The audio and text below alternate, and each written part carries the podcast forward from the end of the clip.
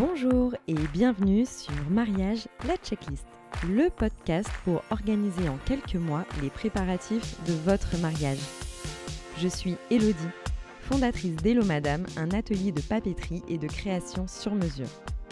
Au fil des épisodes, je vous partage mon expérience et ma sensibilité pour vous préparer au mieux, passer en revue les incontournables de votre tout doux et ne rien oublier le jour J. Des épisodes courts, pratiques, avec des conseils et des recommandations de partenaires que j'ai sélectionnés pour vous. Allez, c'est parti pour 5 minutes. Prenez un stylo et un carnet. Aujourd'hui, je vous livre tous mes tips sur comment s'y prendre pour faire sa liste d'invités. Ça y est, votre Jules ou votre Julie vous a demandé en mariage et vous avez dit oui. C'est le temps des qui, quand, où, comment. Vous allez y penser tout le temps. Stop. Je vous propose de commencer par le qui inviter. Un mariage, on le sait, c'est une union à deux, mais c'est aussi l'occasion de partager votre bonheur avec vos proches. Vous êtes plutôt grand mariage familial, ou grosse fiesta entre amis, ou encore petit comité et réception intimiste, tout est possible. Pour ça, vous pouvez commencer par dresser, chacun de votre côté, la wishlist de vos invités, tout en gardant dans un coin de votre tête le budget dont vous disposez pour votre mariage. Prenez une feuille et tracez quatre colonnes. La première, c'est votre garde rapprochée, témoins, parents, frères, sœurs, ceux sans qui vous n'envisagez pas de vous marier. Dans la deuxième colonne, vous pouvez faire une liste de vos amis en pensant à chaque fois aux plus sains et aux enfants.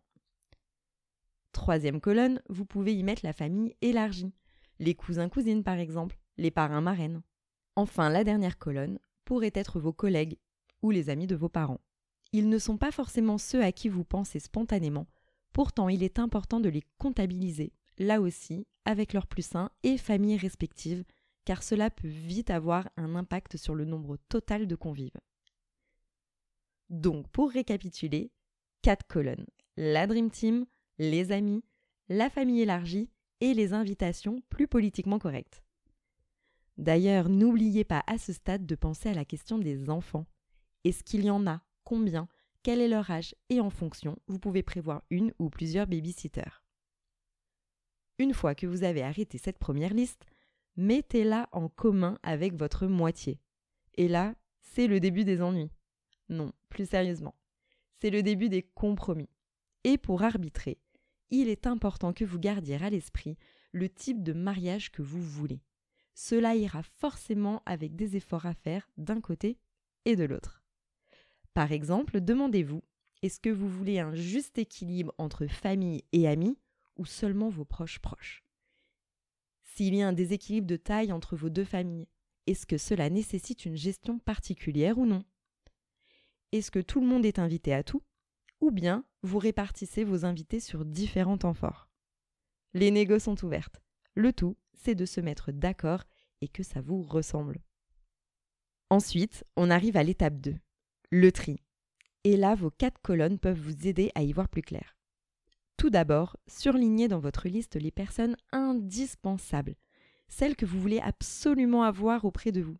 Limite, vous serez capable de décaler votre date rien que pour elles. Ensuite, surlignez d'une autre couleur celle que vous aimeriez voir. Et pour finir, listez celles que vous devez recevoir.